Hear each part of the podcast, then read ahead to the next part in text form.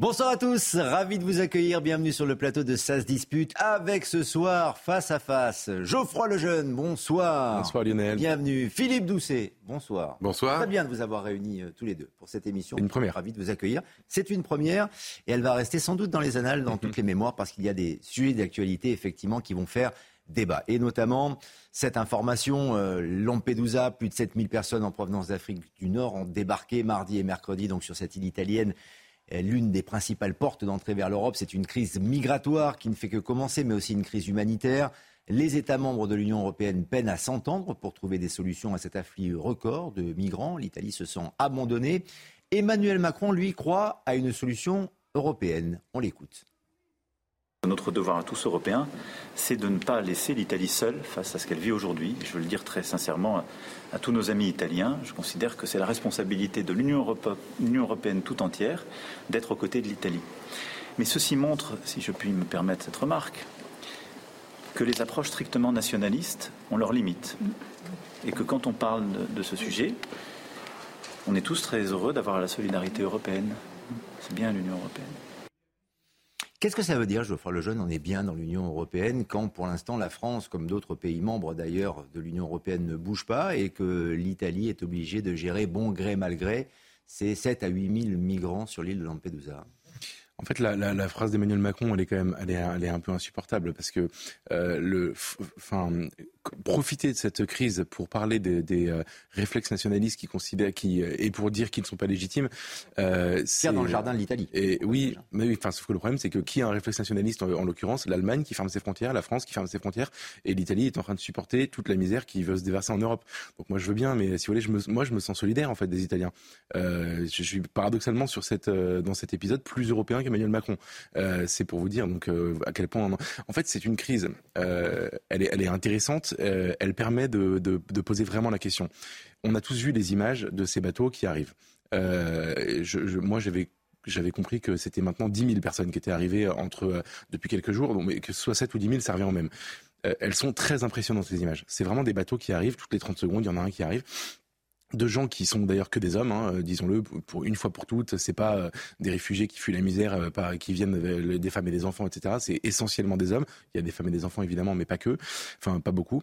Et, et, et en fait, comme dit Nicolas Sarkozy, dans 50, dans, dans, dans, pardon, dans 30 ans, l'Afrique aura doublé population. Donc il y aura de plus en plus de candidats à ça. Et, et, et on ne pourra pas.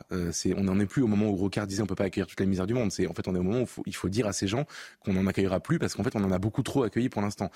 Et, la réponse, euh, c'est pas une question de nationalisme ou pas. C'est que si l'Europe n'a pas une réponse très rapide, et, moi je vous dis, je pense même qu'il est presque trop tard. C'est-à-dire que quand vous voyez ces bateaux arriver, qu'est-ce que vous faites? Regardez l'état du droit aujourd'hui européen, la question des ports, des ports sûrs, etc.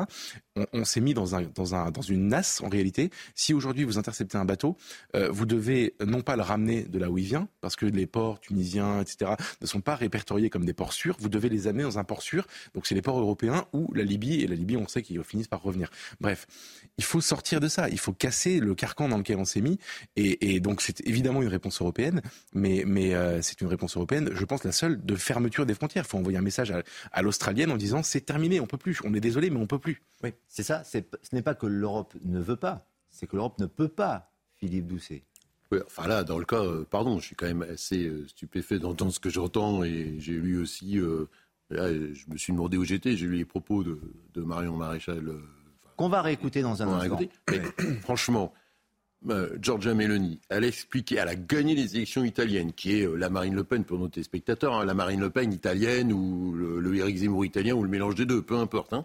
D'accord? Expliquer aux Italiens pendant les élections, avec elle, on allait voir ce qu'on allait voir, les bateaux, ça allait arrêter, euh, on allait punir les, ONG qui allaient chercher les gens, ils allaient être interdits du port, etc. etc. Donc elle a expliqué qu'en gros, toute seule, elle allait arrêter cette vague, euh, ces problèmes migratoires. Je termine. Donc, en fait, et l'arrivée aujourd'hui, c'est pour ça que euh, Macron joue un peu là-dessus, et on va revenir sur les Allemands. Donc, du coup, elle a expliqué qu'elle, elle allait s'en sortir sans l'Europe, que l'Europe était la responsable de cette affaire-là, ah. comme on vient d'entendre. La difficulté de ça, c'est que non seulement a fait euh, pas mieux entre guillemets, que les précédents, mais c'est encore pire parce qu'il y a le double de migrants qui sont arrivés en échec de l'Italie, pas échec de l'Europe. Donc là, échec absolu de l'Italie il y a une raison, par rapport à ça. Et donc derrière, à la Monsieur Salvini, qui est euh, son, son, aile droite encore, si je puis dire, dans ce dispositif, qui dit, bah voilà, il faut les mettre... C'est un acte de guerre. On fait quoi sur un acte de guerre par rapport à ça? Le problème, c'est que face à cette difficulté migratoire, à ces problèmes migratoires qui existent par rapport à ça, face à cette difficulté-là, faut pas arriver avec des idées simples parce que le sujet, il est pas simple. Il est pas simple parce qu'il y a les problèmes migratoires, il y a les problèmes démographiques, il y a les problèmes d'État faillis, il y a les problèmes euh, de, économiques, il y a les problèmes sociaux dans toute une série de pays. Et là, en Tunisie, pourquoi il y a autant de monde d'un seul coup? Parce que la Tunisie, qui avait euh, où il y a beaucoup de migrants qui se sont trouvés bloqués, et eh bien aujourd'hui, compte tenu de la politique du gouvernement tunisien où un certain nombre de migrants se sont fait taper, secouer, mis dans le désert, bah là, il y a une fenêtre de tir euh, météorologique où ils y sont allés. Donc le sujet, ce qui manque aujourd'hui, c'est bien parce qu'on manque, c'est pas parce qu'on a trop d'Europe, comme Giorgia Meloni l'a dit, c'est parce qu'on n'en a pas assez, c'est qu'on n'a pas de politique migratoire européenne, c'est ça notre difficulté. Rappelons que l'île de Lampedusa est à 150 km de la Tunisie, donc géographiquement plus proche de la Tunisie que de la botte euh, italienne. Non mais alors moi je suis absolument pas d'accord avec ça. En fait, euh, premièrement, c'est l'Europe est le problème dans cette histoire. Pourquoi Je reviens sur Mélanie, ce que vous avez développé comme argument. En fait, elle a, la volonté évidemment de limiter l'immigration. Et pourquoi elle ne peut, ne peut pas le faire? Elle est, comment dire, elle est otage de l'Union européenne. C'est-à-dire que l'Italie est dépendante financièrement de l'Union européenne. Si l'Italie décide de sortir d'un certain nombre de mécanismes, de s'affranchir de certaines règles imposées par l'Union européenne, comme par exemple ce que je disais sur la question des ports sûrs, euh, mais en fait, le seul pays qui... elle a menti pendant les élections italiennes Elle n'a pas menti elle, est arrivée sur cette promesse-là, et ensuite, elle se retrouve dans une situation, c'est un scandale démocratique, pardonnez-moi, de, réaliser qu'aujourd'hui, une dirigeante euh, souveraine d'un pays souverain ne peut pas mener la politique pour laquelle elle a été élue par son peuple, parce que l'Union européenne lui fait une menace financière. C'est ça l'histoire. C'est ça qui se passe. C'est une menace financière, mais parce que quand, c'est quoi la menace financière? Ah bah L'Union européenne propose de l'argent un fonds, des fonds d'investissement considérables. Donc c'est des, euh, des dons ou des prêts de longue durée. Donc bah, effectivement, face à des dons de l'Europe, soit on dit bah, on n'en veut pas et puis on fait sans l'Europe, ça peut être un choix, soit on les accepte, et ça veut dire qu'il y a effectivement un certain nombre de contraintes. sauf que sur, la question, sur, la question, de l'immigration, en fait, on parle d'un côté de, de, de, la, comment dire, la gestion économique d'un pays, de l'autre la gestion de l'immigration. Sur la gestion économique, elle est dépendante de l'Union européenne, dépendante complètement. Moi, je connais beaucoup d'Italiens, y compris des Italiens très à droite, dans le parti de Giorgia Meloni ou de Salvini, euh, qui sont très européens. C'est amusant, il n'y a pas de sentiment euh, souverainiste chez eux. Euh, en revanche, par contre, le seul pays en Europe qui réussit à avoir une gestion de sa politique, de sa politique migratoire, c'est le Danemark. Pourquoi? Parce qu'au moment de Maastricht, ils ont voté contre et on leur a dit bon maintenant ils ont revoté votez pour mais vous serez un peu débarrassé des questions de, des contraintes sur la gestion de l'immigration. Et le problème aujourd'hui c'est en fait c'est une absence de souveraineté totale que les pays les pays membres de l'Union européenne ont. Et, comment vous dire? Moi je j'ai aucun problème parce que je, comprends bien si vous voulez que c'est une question européenne au sens où les frontières sont européennes elles sont extérieures aucun problème. Mais le problème c'est que l'Union européenne veut favoriser l'immigration l'Union européenne vote des projets pour répartir l'immigration. Pardon, mais dans l'Union européenne, l'Union européenne, c'est pas un être euh, qui vit dans la. Euh, dans l'Union européenne, vous avez la Pologne qui contre les logiques migratoires, vous, avez, vous avez, la Hongrie qui est contre les logiques migratoires, vous avez la Tchéquie qui est contre les logiques migratoires, vous avez la Slovaquie qui est contre les logiques migratoires, vous avez l'Italie qui est contre les logiques migratoires. Ça, ça fait quand même. Dire, vous avez, vous prenez l'exemple du Danemark, vous donnez là-dessus. Bon, bah, vous voyez bien quand même que ça fait potentiellement, si je suis votre ligne, ça fait du monde. La réalité aujourd'hui, la réalité aujourd'hui dans cette affaire-là, l'Union européenne, elle n'est pas, euh, elle est pour ce que les conseils.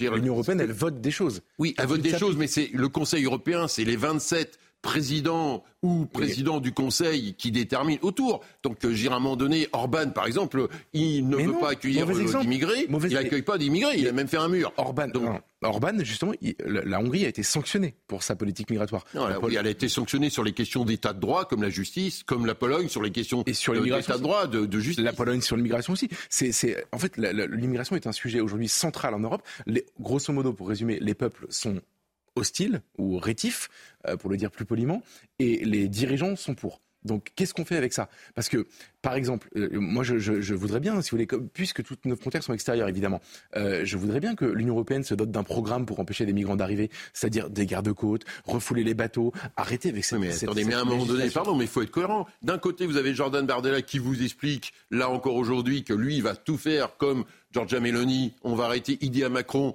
on en accueille zéro, pas de solidarité européenne, on en accueille zéro. Donc lui, il dit blanc. Et Marion Maréchal, tout ce monde a été dans la même boutique il y a encore euh, trois ans, finalement, euh, nous, dit d'un seul coup, nous dévoile son amour pour l'Europe. À un moment donné, il faut savoir. En effet, où on est sur un programme nationaliste, il est, parfaitement respectable, ou on est sur un programme où on se dit, l'enjeu est au niveau européen. Un petit mot de Geoffroy Lejeune, et ensuite, j'aimerais qu'on écoute Marion Maréchal également, qui était à Lampedusa aujourd'hui. C'est pas une question idéologique de nationaliste ou européen, c'est une question de comment on empêche des gens de venir chez nous alors qu'on n'a pas envie qu'ils viennent. Donc, moi, je vous, je vous redis cet argument-là, mais euh, des bateaux qui arrivent aujourd'hui, vous ne pouvez pas les refouler de là où ils viennent. C'est une aberration pour le sens commun.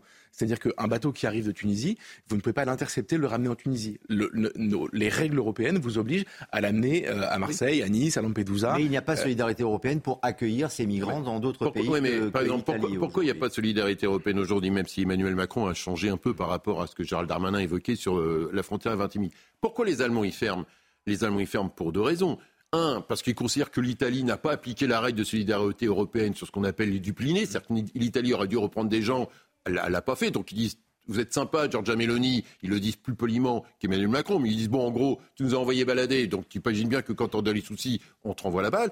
Et deuxièmement, contrairement à ce que vous écrivez, c'est vrai que en Allemagne, il y a aussi un débat, comme en France, sur les questions migratoires. Et que, effectivement, et parce que c'est le droite pays qui a accueilli le plus de migrants aussi l'année dernière, l'Allemagne. Oui, mais il y a un, il y a un débat en Allemagne avec l'AFD, etc. Donc, du coup, Olaf Scholz, il fait aussi attention en interne. Donc, il y a aussi ce double jeu. Mais il rend, tout le monde envoie la balle à Giorgia Meloni. Parce qu'à un moment donné, quand vous avez les, les baffes, et eh ben vous avez le retour Monsieur des baffes. Salvini, alors c'était prévu au programme avant euh, les événements de Lampedusa, va rencontrer dimanche Marine Le Pen. Donc, sans doute vont-ils échanger sur, euh, sur ce sujet. Mais Marion Maréchal euh, s'est rendue, je le disais, à Lampedusa euh, aujourd'hui. La vice-présidente de Reconquête estime que l'Europe a abandonné l'Italie. Écoutez. Ce que nous voyons là, ce n'est que le début. Ce n'est même pas le prémisse de la crise migratoire à laquelle nous avons assisté dans les décennies à venir. Je rappelle qu'aujourd'hui, nous sommes 500 millions d'Européens dans l'Union européenne. Les Africains sont plus d'un milliard, ils seront plus de 2 milliards en 2050, donc c'est un véritable défi. Et, l'autre euh, sens de ma présence ici, c'est un message de soutien, de soutien au peuple italien, de soutien au gouvernement italien qui, je vous le dis, se sent totalement abandonné par l'Union européenne et aussi par la France dans la gestion de cette crise.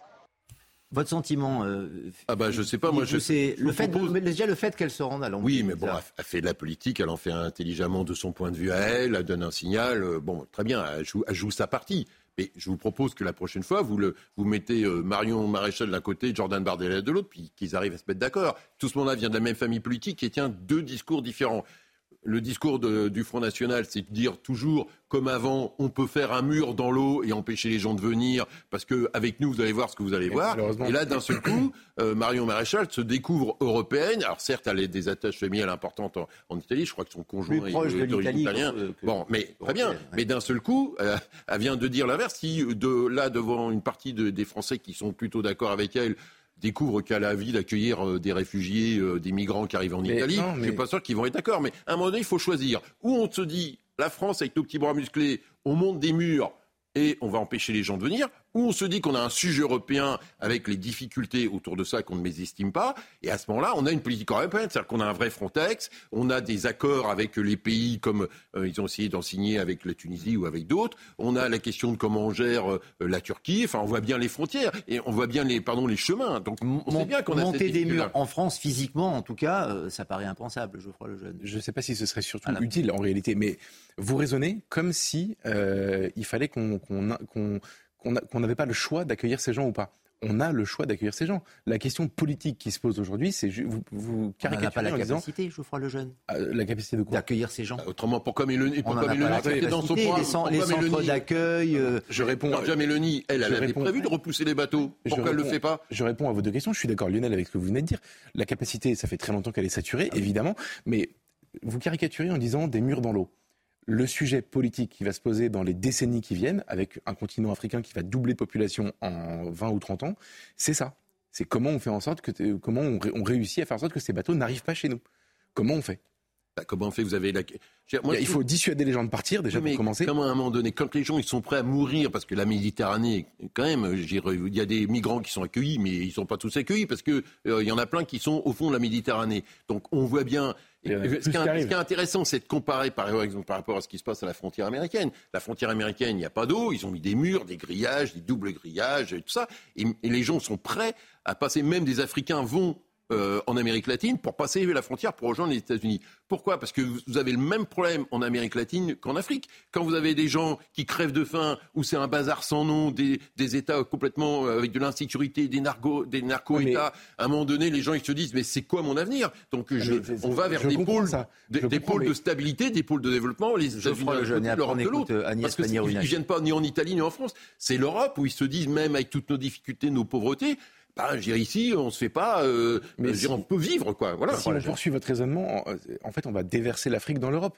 mais vous avez la question du développement de l'Afrique, vous avez la question de la ah stabilité des États africains. C'est un peu plus viable, pardon, comme... Pardon, mais enfin, on, a essayé, avec la difficulté qu'on connaît aujourd'hui, enfin, on a empêché un moment donné que le Mali tombe euh, sous les djihadistes pour qu'il y ait un État malien mais ce n'est plus le cas aujourd'hui.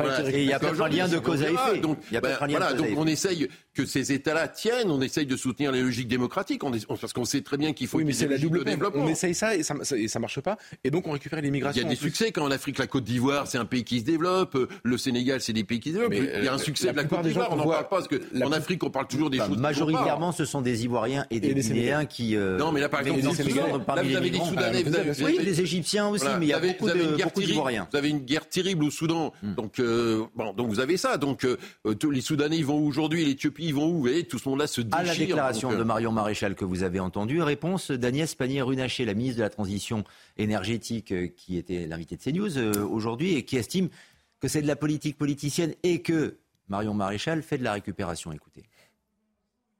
Permettez-moi de, dire euh, mon indignation par rapport à l'attitude de Marion Maréchal Le Pen. Je le dis parce que vous l'aurez sur votre plateau tout à l'heure.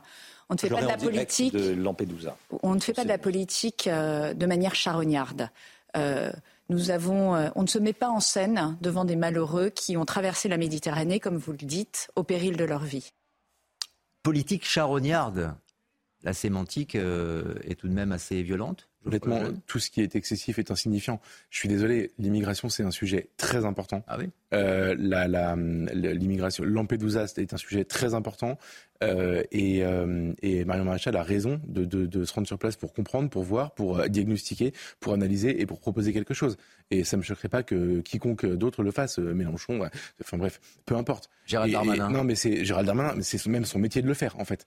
Euh, donc, non, non, Agnès Pannier-Runacher, honnêtement, la réponse d'Agnès, enfin, c'est très déconnecté en réalité. Euh, la, la, réponse de la ministre euh, est, est, très déconnectée déjà de ce que ressentent les gens par rapport. C'est un sujet c'est un sujet d'angoisse, mine de rien, quand même, l'immigration. Et la manière dont elle, dont elle accuse de récupération, récupération, c'est le nouveau mot pour, euh, pour interdire aux gens de parler de sujets qui sont euh, soi-disant gênants. Euh, honnêtement, elle est à côté de la plaque. Pardon. Le terme, c'est aussi charognard. Philippe, Doucet. Non, mais ça, ça veut dire tout simplement qu'on se rend sur place parce qu'il y a aussi des, des gens qui sont en, en danger, en urgence humanitaire, cette île. Oui, mais peut-être, bien sûr qu'il y a de l'urgence humanitaire, bien sûr que la Croix-Rouge italienne s'est fait complètement déborder. Vous avez ah un centre d'accueil qui doit faire 400 places, euh, ils sont arrivés à 6000. Donc, euh, c'est bon, c'est même pour les Italiens, même pour la population italienne de Lampedusa, c'est bon, très compliqué. Après, derrière, la politique, elle se fait aussi sur le, dans l'action, dans la même dans la récupération. Ça me dérange pas. Marine Le Pen, y avait été à Lampedusa de mémoire. Elle y va. D'autres vont ailleurs. Euh, d'autres vont au Saint-Michel. D'autres vont, euh, voilà. Donc, on fait la politique sur des lieux géographiques. Donc, euh, je ne partage pas par rapport à ça. Mais moi, ce que je trouve intéressant dans ce qui se passe, au-delà de, du malheur de, de, de, tous ces pauvres gens, c'est que finalement, on voit bien que au sein de la droite ou de l'extrême droite française, il y a une césure qui se fait entre ceux qui se disent l'enjeu, se passe au niveau européen et on a un sujet, ce qui est le cas de, Marion Maréchal, et ceux qui continuent de nous faire euh, les Georgia Meloni français en disant vous allez voir avec nos petits bras musclés ce qu'on va faire. L'échec de Georgia Meloni, c'est un échec que tous les nationalistes européens devraient se poser, se poser la question parce que du coup, on voit bien que tout seul face à la, c'est un défi. Et donc, du coup, et les gens, ils vont pas en France, ils vont pas en Italie, ils vont en Europe parce que l'Europe apparaît comme un pôle de stabilité, un pôle de richesse, un pôle, un pôle où on peut élever ses enfants dans une sécurité et où euh, on peut manger tous les jours. vous corroborez les propos d'Emmanuel Macron qui dit que les politiques nationalistes, je le cite, on l'a entendu euh, tout à l'heure, on leur Oui, parce que moi, je suis convaincu, on peut avoir le débat sur c'est quoi ce devrait être la politique d'immigration européenne. On peut discuter les ports sûrs, pas les ports sûrs et tout, mais à un moment donné, quand les gens ils passent par la Turquie, puis côté de la Grèce, la Grèce en Europe, ils passent par l'Italie. Avant, ils sont passés par, euh, par l'Espagne. Euh, le Maroc a joué, a ouvert ses frontières pour laisser passer, ce qu'il y avait le problème du Sahara occidental, etc. Donc on sait très bien qu'à un moment donné, si on laisse les Espagnols tout seuls, les Italiens tout seuls, les Grecs tout seuls, de toute façon, à la fin, les gens ils bougent. La preuve, on les retrouve à Calais pour passer en Angleterre. Donc on voit bien les mêmes là qui sont à Lampedusa, peut-être que dans euh, quatre semaines, ils sont à Calais pour passer bah, en Angleterre. Pour, pour beaucoup, Geoffroy Lejeune, c'est venir en France qui les intéresse. Ceux qui ont été interrogés, qui sont sur l'île de Lampedusa aujourd'hui, qui sont en général plutôt francophones, ont l'objectif de regagner la France pour retrouver du travail ah et pour gagner de l'argent. Premièrement, Eldorado. Premièrement, ils sont francophones. Deuxièmement, ils viennent parfois chercher du travail souvent chercher des prestations parce qu'on est aussi les plus généreux euh, du monde. Donc euh, techniquement, moi si j'étais migrant, je ferais mon benchmarking et j'irais en France évidemment. Et vous avez des soins, vous avez des mais c'est évident. les gens ils vont pas risquer leur vie, il y a je sais pas, il y a peut-être 10 des gens qui finissent au fond de la Méditerranée pour des prestations. Non, il n'y a pas 10 des gens qui meurent. Quand il y a pas il y a pas 10 des gens qu'on fasse le recensement de ceux qui sont morts, en tout cas ils prennent un risque. si on fait le recensement, il n'y a pas 10 des gens qui meurent. Premièrement, si vous êtes à 5 c'est conscient mais quand vous prenez ce risque là, c'est pas pour vous dire je vais toucher le RSA demain. Les gens ils ont envie de construire leur vie voilà, on, regardez, aux États-Unis, aux États-Unis, il n'y a pas le RSA, il n'y a pas les appels, il n'y a pas tout ça. Combien de gens sont prêts à prendre des risques énormes à traverser le Mexique, les narco-États, se faire raqueter pour y arriver là-bas? Pour beaucoup, il n'y a pas le RSA. À Lampedusa, ils n'ont pas eu à payer. Souvent, on paye la traversée, là, ça n'a pas été le cas. mais parce que là, le gouvernement tunisien a dû se dire, allez, mais la, euh, traversée a été, a été offerte en quelque sorte. Voilà. le jeune. J'ai discuté cette semaine avec François Delabarquet, grand reporter à Paris Match, euh, et qui a fait la traversée de la Méditerranée avec des migrants il y a quelques mois, euh, qui m'a raconté un peu comment ça se passait. Il m'expliquait que les gens qui, de la Libye où les gens sont, les Africains sont considérés comme des esclaves ou des sous-hommes mmh. euh, qui sont envoyés sur des sur des sur des des, des rafios pourris euh, où il y a des des, euh, des naufrages etc. Là il y a des morts. En revanche il m'a expliqué que la Tunisie c'est une croisière quasiment. Ah, oui, on a un peu serré, etc. Mais il y a zéro sujet. C'est une vingtaine d'heures de navigation et il me racontait que c'était pour lui extrêmement tranquille. Donc il a fait le, trajet de la Tunisie à Lampedusa. Donc contrairement à ce que vous dites, il n'y a pas de 10%. Non, c'est moi j'y étais pas, mais lui il me disait non, c'était assez tranquille, etc. de la, de la Tunisie, je parle de la Tunisie. Non, j'ai parlé de la Tunisie. En l'occurrence, là on parle de la Tunisie, de la Tunisie à Lampedusa, euh, et c'est pas très long, et voilà, c'est pas, pas très dangereux, etc. Euh, premièrement, ensuite, deuxièmement, euh, le, le, il y a un scandale, il y a un vrai scandale, c'est que l'Union européenne, en fait, ce que vous décrivez en fait en disant Mélanie n'y arrive pas, les nationalistes devraient se poser des questions, etc. Je répète, elle n'y arrive pas parce qu'elle est exsangue financièrement. L'Italie est un pays, entre guillemets, pauvre, plus moins pauvre que d'autres, mais quand même pauvre, qui est dépendant de l'Union européenne pour ses finances publiques. Et il y a un commissaire européen au moment des élections qui a expliqué, alors c'était à l'époque de Salvini, mais qui a expliqué que si les Italiens votaient mal, les marchés se chargeraient de leur faire sentir qu'ils avaient mal voté. Donc il y a une. mais sur la question. Attendez, j'ai pas terminé. Ce que je veux juste vous dire, c'est que, en fait, vous pourriez aussi, au lieu de dire Ah, Mélanie n'y arrive pas, c'est horrible, dénoncer un scandale démocratique. C'est-à-dire que ce sont des gens qui gagnent les élections assez largement. Euh, en tout cas, elle est en tête assez largement. Et des gens non élus, des commissaires européens non élus, qui ne représentent personne dans, dans, dans, ce continent. Non élus, mais ils sont nommés par des gens élus. J'ai euh, Thierry Breton, quand il est nommé toute la par la France, quand il est nommé par la France, il n'est pas nommé euh, par le pape, il est, nommé par euh, Emmanuel Macron. Mais voilà, donc le commissaire italien, il est nommé par un gouvernement italien. Qui, non, non. et, le, et le Conseil européen, et le Conseil européen, il, sur fait, c'est les chefs d'État. La Commission dans le système, elle est entre guillemets, aux ordres du Conseil européen et les chefs d'État ou le Premier ministre, c'est eux qui pilotent. donc on voit bien cette non, Je crois déjà on conclut vraiment en, quelques secondes. Euh, en un mot, en fait, moi je pense que Mme von der Leyen, la présidente de la Commission, n'a aucune leçon, aucun ordre à donner aux Italiens qui sont un peuple souverain et qui démocratiquement ont élu Jean-Jacques Vous voulez quoi? Mais dans ce cas, vous voulez, moi je veux bien qu'on ait une souveraineté européenne, je veux bien qu'on ait un État européen avec une logique démocratique aussi peut-être de l'inertie de la gouvernance de l'Union euh, européenne. Euh, surtout nos désaccords. En fait, ce qui et par rapport à ça, c'est les accords. On a réussi à se mettre d'accord sur les vaccins, on a réussi à se mettre d'accord sur les financements. Absolument. faire bouger les lignes. On se retrouve dans quelques instants avec Philippe Doucet et Geoffroy Lejeune. Les débats sont très très intéressants, je tiens à vous le dire. Nos téléspectateurs se régalent. On marque une pause, on revient très vite après le flash et d'autres thématiques sur CNews. À tout de suite. On se retrouve avec Philippe Doucet et Geoffroy Lejeune dans euh, Ça se dispute sur l'antenne de CNews dans quelques instants. Nos débats, bien sûr, mais d'abord un point sur l'actualité. Simon Guillain, bonsoir Simon. Bonsoir Charles Lionel et bonsoir à tous. Face à l'afflux de migrants sur l'île de Lampedusa, Emmanuel Macron défend un devoir de solidarité européenne avec l'Italie. Près de 10 000 migrants en provenance d'Afrique sont arrivés sur place ces derniers jours. soit l'équivalent de la population locale. Située à moins de 150 km des côtes tunisiennes, Lampedusa est l'un des premiers points d'escale pour les migrants qui traversent la Méditerranée. Emmanuel Macron qui s'est également exprimé sur la situation au Niger. Aujourd'hui, le chef de l'État a déclaré que l'ambassadeur de France était pris en otage par les militaires au pouvoir. Il n'a plus la possibilité de sortir. On refuse qu'il puisse s'alimenter, a affirmé le président de la République. Et puis face à la hausse des cas de Covid, le ministre de la Santé, Aurélien Rousseau, a décidé d'avancer la campagne de vaccination pour les plus fragiles de deux semaines. Elle devait initialement débuter le 17 octobre, en même temps que celle de la grippe. Elle débutera finalement le 2 octobre prochain.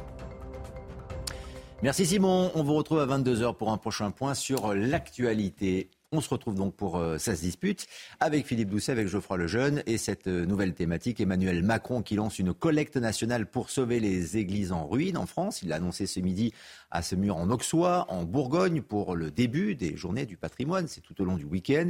Il a aussi justifié sa présence euh, lors de la messe, la future messe du pape François la semaine prochaine à Marseille. Écoutez. Quand nous recevons en France un chef d'État, qui est le pape, qui vient en effet euh, euh, donner une messe au stade Vélodrome, je considère que c'est ma place d'y aller. Je n'irai pas en tant que catholique, j'irai en tant que président de la République française, qui est en effet laïque. J'irai par euh, respect et courtoisie, et j'y aurai ma place, comme d'ailleurs nombre de mes prédécesseurs ont pu y aller. Je n'aurai moi-même pas de pratique religieuse lors de cette messe il m'arrive d'aller à des offices religieux, d'ailleurs, quelle que soit la religion, pour des événements douloureux ou des événements plus heureux. Donc pas d'orientation euh, religieuse ou de prosélytisme ou quoi que ce soit. Philippe Bousset, là c'est un chef d'État qui va rencontrer un autre chef d'État, c'est le pape et le chef d'État du, Vatican euh, en effet. Mais entre les églises à restaurer et euh, le fait que le président se, justifie pour sa présence samedi prochain, on a l'impression qu'Emmanuel Macron a un pied sur la laïcité et un autre sur la religion, qu'il est un peu à, cheval. Ou à califourchon En fait, il y a deux sujets. pour nos téléspectateurs, c'est la loi de 1905 qui est un peu compliquée, donc je prends 30 secondes pour l'expliquer. Sur la laïcité. Sur la laïcité. Toutes les lois, toutes les églises construites avant 1905 sont sous la responsabilité des mairies.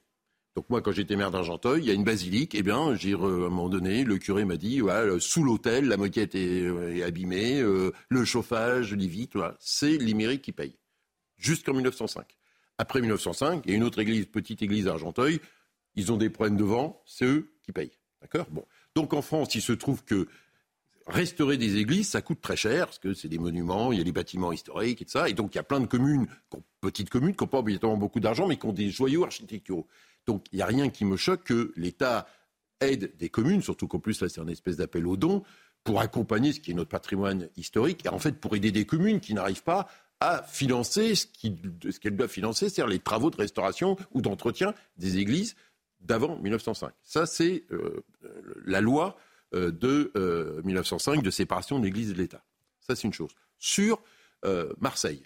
Donc, Marseille, la loi dit quoi? Toute autorité publique peut aller assister à un office religieux. Moi, en tant que maire, j'ai assisté, par exemple, la loi impose au maire de donner les clés de l'église au curé, à l'évêque. Donc à Argenteuil, j'ai fait des remises de clés. Bon, il se trouve que l'évêque, il arrive avec euh, la mythe, la crosse, et ça. Donc effectivement, j'en peux se dire, le maire, oui, donc, et on est rentré dedans. Euh, mais j'ai aussi assisté à des euh, Yom Kippour pour la communauté juive, et même chose pour le ramadan, les ruptures de jeûne, etc. Bon, mais par contre, quand moi je suis dans l'Église, alors il se trouve que je suis athée, mais les autorités politiques ne doivent pas montrer de signes religieux. Ils y sont en tant qu'autorité politique, donc vous y êtes en tant que maire, ou en tant que député, ou en tant que préfet, vous n'y êtes pas en tant que Philippe Doucet ou X ou Y.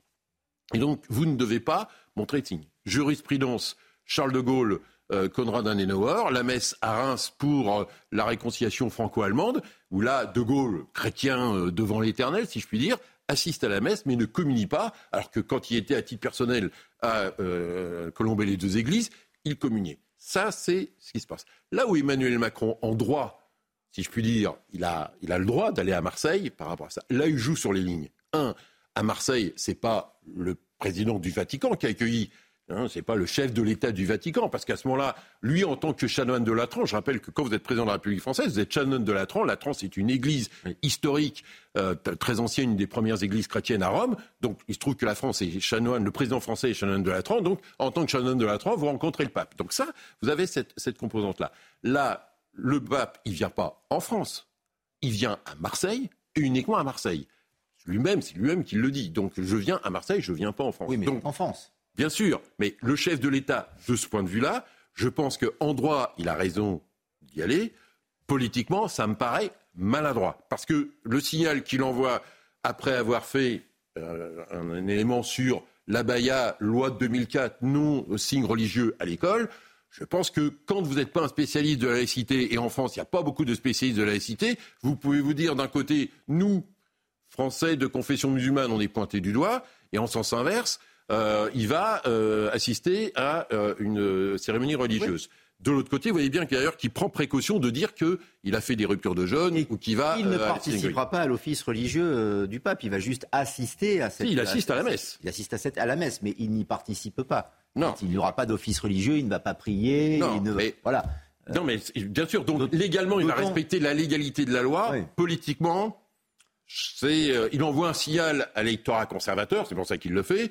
Politiquement, parce que si on savait que c'était quelqu'un qui était croyant, vous voyez, en plus, bon, c'est pas le cas. Je rappelle quand même qu'avant De Gaulle, Clémenceau, lui-même, en tant que président du Conseil, n'assistait à aucun office religieux. On ne sait pas d'ailleurs officiellement euh, quelles sont les croyances ou quelle est la foi d'Emmanuel Macron. On le diagnostique, mais en a-t-on euh, vraiment la, la certitude, euh, Geoffroy Lejeune On ne sait pas grand-chose sur Emmanuel Macron en réalité.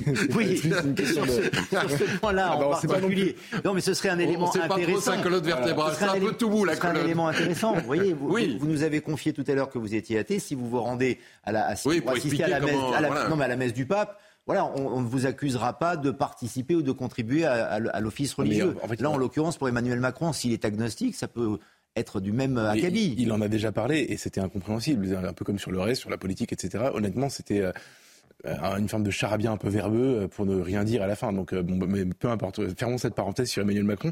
Euh, c'est parfait ce que vous avez dit. Moi, j'ai rien à ajouter, mais par contre, j'ai beaucoup de points de désaccord et donc je peux répondre point par point. Euh, premièrement.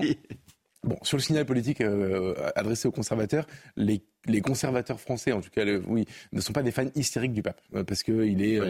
euh, en fait, c'est votre pape à vous plutôt que le mien. Euh, et, et- Disons que c'est le pape qui rappelle les évangiles. C'est-à-dire, tu aimeras ton prochain, tu laisses pas bouger les gens dans la Méditerranée. Pareil, c'est même un pape qui fait de la politique. Non, il rappelle les évangiles. non, non, il dit, il dit surtout, il faut accueillir toute la misère du monde et euh, il Bah, prend des positions les politiques. évangiles, ça, non? Il prend, ah non, non, non, les évangiles, c'est pas la France insoumise, excusez-moi, ça- n'a rien à voir même. Vous voulez dire que le pape est de gauche? Ah, le pape est carrément de gauche, clairement de gauche, mais d'ailleurs, c'est, euh, euh, libre à lui, hein, c'est pas un problème. Mais juste, les catholiques dont je fais partie euh, font la part des choses entre le, chef de l'Église et les positions politiques personnelles de quelqu'un qui a grandi en Amérique du Sud, qui a été très proche des communistes là-bas, etc. Et donc, moi, ça ne m'empêche pas de dormir, mais bon, faut le dire quand même. Ensuite, ce que vous, avez rappelé parfaitement la laïcité, et ce qui est intéressant dans la, polémique qui se, passe en ce moment, c'est qu'en fait, les gens ne comprennent plus la laïcité. En fait, la présence du président en, à proximité du pape, ils vivent ça comme une atteinte à la laïcité. C'est assez, amusant. Donc, je pense qu'en fait, aujourd'hui, dans le- le- le- l'esprit commun, les gens pensent que laïcité, ça veut dire euh, absence des religions, alors que c'est pas ça du tout, et ils pensent que ça veut dire athéisme. Et en fait, ça veut pas dire ça non plus du tout. Donc, euh, donc moi, je suis d'accord avec ce que vous avez dit quand vous avez rappelé le- le- la lettre, l'esprit, euh, mais il y a une confusion énorme aujourd'hui dans notre pays et, euh, et qui donne des débats complètement hystériques. Et ensuite, euh, ce que je trouve intéressant, vous avez parlé de la baya, et vous avez raison d'en parler, parce que c'est vrai qu'il y a dans, dans la même séquence, entre guillemets, en quelques semaines, l'interdiction de la baya, la présence à la messe, etc. Et au fond, je pense que ces deux questions ne, sont, ne relèvent pas de la, de la question de la laïcité. C'est-à-dire qu'en fait, est-ce que, euh, est-ce que il faut interdire la baya? Je pense que c'est pas une question de laïcité, c'est une question de culture. C'est est-ce que la, baya ou tous les vêtements ou le voile ou, ou tous les vêtements euh, euh, issus de, comment dire, j'allais dire la mode, non, le monde islamique sont français? Est-ce que c'est quelque chose qui appartient à notre patrimoine, à nos, habitudes, à nos traditions, etc. La réponse est non. En tout cas, c'était pas le cas avant et par la pression de l'immigration, c'est en train de le devenir. Et on est à un moment de bascule, en fait.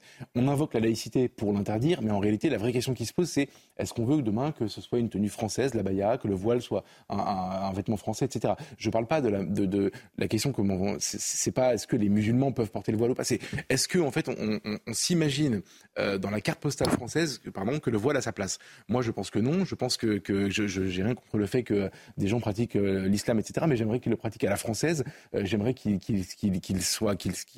vivent à la française comme ça a toujours été le cas. Et c'est ça la question qui est posée. La laïcité, en fait, c'est un prétexte qui est, qui est invoqué ou c'est un moyen qui est, qui est, utilisé, notamment par Gabriel Attal et par tout, d'ailleurs, toute notre, toutes nos élites. Euh, mais je pense que c'est pas la vraie question. Et donc, je, je prends la, la, même chose. Est-ce que la vraie question, c'est la chrétienté est un danger? Euh, est en danger, vous voulez dire? En danger. En tout cas, euh, le, le, avec comment le développement que vous venez de faire. Le, je vais, j'allais, j'allais répondre à votre question. C'est en fait, euh la France est un pays chrétien c'est un pays laïque aussi depuis 1905, mais c'est un pays chrétien. En tout cas, ses racines sont chrétiennes. Et le patrimoine, les églises. Et voilà. Bien sûr. Et, euh, et, et, en fait, c'est cohérent pour moi de, de la part d'un président de la République de vouloir sauver les églises, parce que si elles disparaissent, ce sera plus vraiment la France. Et ça, c'est cohérent pour moi que le, le, le président de la République euh, s'affiche à côté du pape, euh, qu'il se signe ou pas, qu'il communie ou pas, qu'il participe à la célébration ou pas. Je, je, pense que c'est absolument cohérent. Ça ne me choque pas. En tout cas, ça, ça n'est pas en rupture avec ce qu'est la France. La Baïa est en rupture avec ce qu'est la France. Laïcité ou pas, en fait mais la, la, difficulté, la difficulté que, que, que, que, vous avez, et que d'ailleurs qu'il y a un débat de, de, de fond en France, aujourd'hui c'est un pays, comme d'autres, qui est en train de devenir un pays multiculturel. Et donc ce multiculturalisme, il n'est pas facile à adresser parce qu'effectivement, nous, nous avons une, une matrice d'État-nation extrêmement puissante, avec une logique de laïcité qui s'est construite contre l'emprise de l'Église catholique on voit ça aujourd'hui, mais ça a été extrêmement dur. Enfin, après 1905, pour le contrôle des églises, il y a eu des, bagarres, des morts. Enfin, ça a été extrêmement violent. Bon, donc finalement, c'est la guerre de 14-18 qui un peu euh, rénove tout ça, puisque finalement, l'Alsace-Lorraine, quand on le récupère en 1918, on n'étend pas la loi 1905 à l'Alsace-Lorraine parce que justement on a, on a considéré qu'on avait pacifié le débat de, la loi 1905. Donc vous êtes dans un en dix ans, c'est ça qui est intéressant. Oui, en, dix ans, oui, mais parce que la guerre dans les tranchées, comme les Bretons, les Français dans les tranchées, euh, ben finalement euh, la, boucherie 14-18 a tellement euh, finalement été une, une, marmite fusionnelle du peuple français que que du coup, ben, en sortant, on, a voulu que ça se passe bien, si je puis dire. Bon.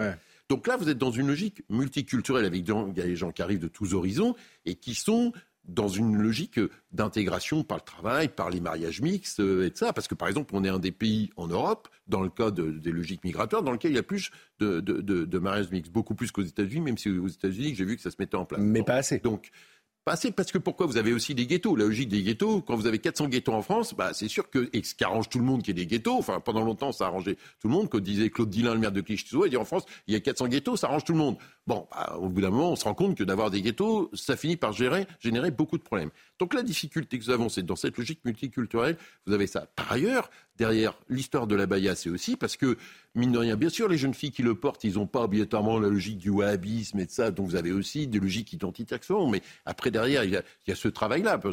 Euh, en Algérie, pendant longtemps, il n'y avait pas d'abaya. Enfin, tout ça, c'est un vêtement, c'est pas euh, un vêtement islamique, c'est un vêtement euh, de la péninsule arabique qui s'est qui à travers le Qatar, à travers les investissements de l'Arabie saoudite dans la logique musulmane.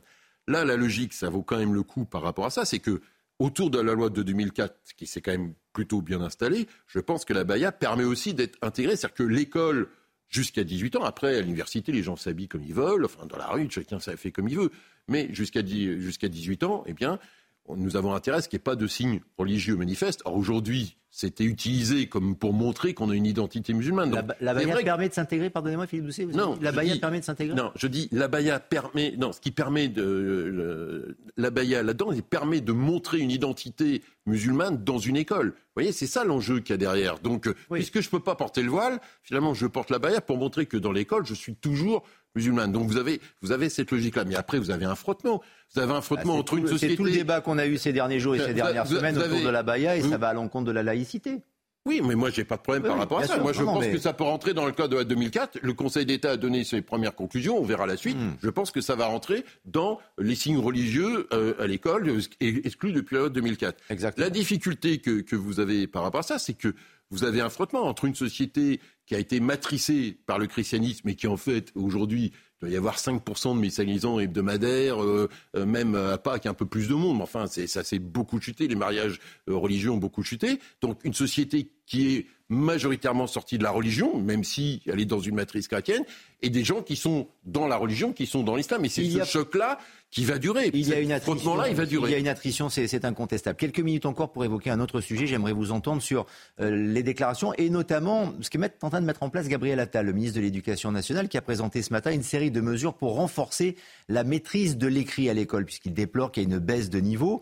Le ministre parle même d'une urgence républicaine, alors que près d'un élève sur trois ne sait pas lire ou écrire convenablement lorsqu'il entre en sixième. On écoute le ministre. L'objectif, c'est bien d'élever le niveau général de nos élèves, dans un contexte où, on le sait, on a encore du chemin à faire, notamment sur les savoirs fondamentaux. Il y a aujourd'hui près d'un élève sur trois qui entre en sixième sans maîtriser pleinement le français et les mathématiques, la lecture, l'écriture, le calcul. Moi, je crois à l'importance de l'écrit et je vais plus loin de l'écriture, euh, y compris l'écriture créative. La dictée est essentielle parce qu'elle nous permet de euh, mesurer euh, le niveau en orthographe et puis surtout de faire progresser sur l'orthographe et la graphie. Mais l'écriture de fiction, de récits imaginaires est essentielle pour développer l'esprit critique et l'imagination de nos élèves. Et le ministre veut notamment inviter les élèves, mais également les professeurs, les enseignants, à se lancer dans l'exercice des rédactions pour cette écriture fictionnelle. Y a-t-il véritablement à l'école aujourd'hui une urgence républicaine, comme le disait le ministre notamment euh, dans, dans le monde euh, aujourd'hui, euh, Geoffroy Lejeune? Et est-ce que l'éducation peut régler beaucoup de problèmes, les problèmes que nous traversons aujourd'hui dans la société notamment. Je vais renverser votre question. Je pense que sans l'éducation, on réglera aucun problème. Le drame de l'éducation, c'est que ça prend une génération, en fait. C'est-à-dire, euh, je ne veux pas faire de, euh, prendre de, gros sabots, mais c'est un bon exemple quand même. Euh, les émeutiers qui étaient très jeunes euh, et qui sortaient de l'école en réalité du mois de juillet, euh, si on voulait éviter qu'une génération entière ou presque se retrouve dans la rue à brûler des écoles, des mairies, à brûler des voitures et à frapper des gens qui n'ont rien demandé à personne, ça passe par, ça passe forcément par l'éducation des parents et l'éducation nationale, évidemment. Et, euh, et, pour moi, c'est une question d'autorité, en effet, de, de, euh, en effet, de savoirs fondamentaux, de, de enfin, c'est capital, c'est essentiel. Et le problème, c'est que moi, je, je, comment dire, je, je, je, suis très heureux en fait des prises de parole de euh, Gabriel Attal. Je pense qu'il remet l'église au centre du village. Il invente pas grand-chose, mais euh, oui, là il utilise euh, les vieilles méthodes. mais en fait, il y a 20 ans. Mais on lui demande, on lui demande rien de plus. le bien français, l'écriture, l'orthographe, quoi. Comme quoi, c'était pas compliqué. Mais non. En fait, il n'est pas allé chercher très loin, mais ça fait un bien fou d'entendre ça en fait. Et, et, je lui souhaite de réussir, et mais et j'espère de tout mon cœur qu'il réussira. mais, mais, mais, mais même s'il réussit on aura les fruits de cette réussite dans 15 ans. Tout ce qui a été fait donc en matière d'éducation, d'innovation, les textes à trous dont il a, dont il a parlé et qui vont être supprimés, et toutes les autres idées, parfois un petit peu farfelues, sont à jeter aux orties, Philippe Doucet? Oui, enfin moi là-dessus de. On revient aux fondamentaux là. Oui, mais moi, je, de toute façon, un, euh, des, des enfin, faut voir l'étendue de l'illettrisme en France parce que c'est quelque chose qui est caché parce que les gens ont honte euh, et tout. Mais moi, je le vois dans mes contacts au quotidien quand euh, les gens plutôt doivent faire un petit SMS, je dis tu me fais un SMS, qui vous font un vocal. Vous voyez, donc euh, parce que ils disent voilà Philippe, il va voir qu'il y a beaucoup de fautes et ça. Donc euh, des gens qui vous disent, par exemple, moi je vois, on a dans une des associations que je porte, écrivain public.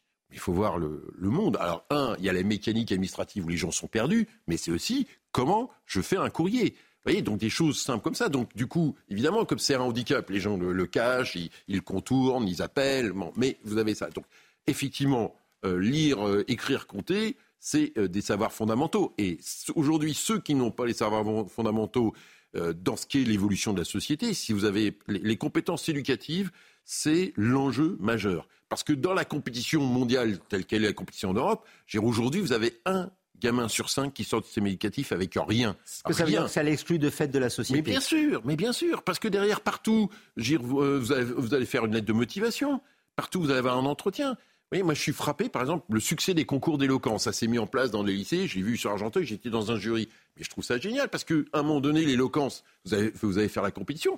Mais quand vous avez passé un entretien d'embauche, Vous allez, vous allez parler avec le, la recruteuse ou le recruteur, donc vous avez besoin de vous exprimer. Donc quand vous avez des gens qui sont pas à l'aise, qui sont tout coincés parce qu'ils n'ont jamais pu s'exprimer, ou quand vous avez à écrire, quand vous avez... Et, même dans l'évolution, moi j'ai vu des gens qui n'avaient pas le niveau de maîtrise du français d'un point de vue professionnel, ils se trouvaient bloqués parce qu'à un moment donné, il ah faut faire une note, il faut l'écrire la note. Donc que vous l'écriviez à la main, au stylo ou sur l'ordinateur, il faut formaliser un document. Ça, c'est absolument indispensable. Cela doit euh, devenir ce que Gabriel Attal est en train de mettre en place, Geoffroy Lejeune, cela doit devenir une cause nationale au même titre, par ordre d'importance que. On ne peut pas laisser l'éducation nationale continuer à couler comme ça. Des bah, profs qui ne sont pas là, euh, des gens qui sortent de l'éducation nationale. Que le pouvoir d'achat, par euh, exemple, Des profs pas payés. Là, je sais pas, je, je, disais, il manque encore 200 profs devant les élèves, euh, les fournitures scolaires à payer. Enfin, Sur la à un moment donné, il faut réussir ça. Je dire, il faut réussir ça. En 30 secondes. En fait, c'est une cause nationale. C'est vraiment une cause nationale. Et le problème de notre pays, c'est qu'on a beaucoup de causes nationales. Parce que vous avez cité le pouvoir d'achat, mais on a parlé tout à l'heure d'immigration, puis il y a la sécurité, il y a l'hôpital. Enfin, je veux dire, la santé, tout, euh, il y a beaucoup, beaucoup, beaucoup de causes nationales. Moi, ce que je trouve euh, terrible, c'est qu'en fait, on a voulu, on, s'est, on, a pensé que tout ça était, euh, ne nous serait jamais enlevé. On a pensé qu'on avait la meilleure école du monde, et à un moment donné, on s'est dit, tiens, comment on pourrait faire encore mieux On va être encore plus inclusif. On va ouvrir l'école à d'autres choses, des nouvelles méthodes, du pédagogisme, etc., etc. Et en fait, à la fin, vous vous rendez compte qu'avoir supprimé le lire, écrire, compter dont vous parliez tout à l'heure, ça, ça, a mis en difficulté, dans une difficulté énorme, beaucoup d'élèves, et notamment les plus, les plus pauvres d'entre eux. Et ça, c'est terrible. C'est vraiment, c'est un crime. On est une des écoles les plus inégalitaires. Ouais. C'est incroyable. Non seulement elle réduit pas les inégalités, mais elle les augmente. C'est quand même un truc de fou. Je vous félicite, vous êtes bien disputé. C'était très intéressant, mais avec le respect qu'il se doit, évidemment, et qui s'impose et euh, qui vous accompagne. Merci beaucoup, Philippe Doucet. Merci, Merci, Geoffroy Lejeune. Merci beaucoup. On continue évidemment sur, euh, sur CNews avec Julien Pasquet dans quelques instants. C'est Soir Info et à demain.